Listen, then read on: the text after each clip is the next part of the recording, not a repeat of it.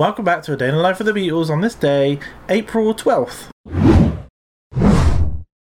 Ladies and gentlemen, the Beatles!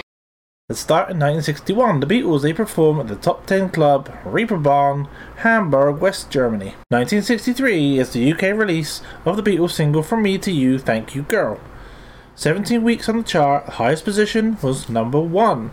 A side note is some sources do state that April 11th, 1963 is the correct date of the release. Again in 1963, the Beatles perform at the Cavern Club, Liverpool, headlining an 8 hour rhythm and blues marathon. This is the first Beatles appearance at the Cavern since February 19th. 1964, the Beatles are filming at Marylebone Station in London for a hard day's night.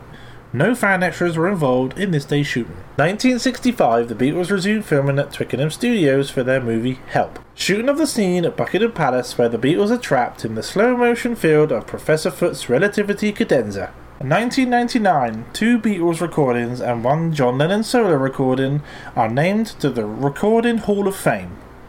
The Beatles album Revolver, the Beatles song Strawberry Fields Forever, and the John Lennon solo recording Imagine are selected. Also inducted this year are the Kingsmen's Louie Louie, Chuck Berry's Johnny B. Goode, Van Morrison's Moondance, and Jimi Hendrix Experiences Are You Experienced? Today's From Me to You is an interesting fact. At one point, the band considered purchasing a group of private Greek islands on which they hoped to live.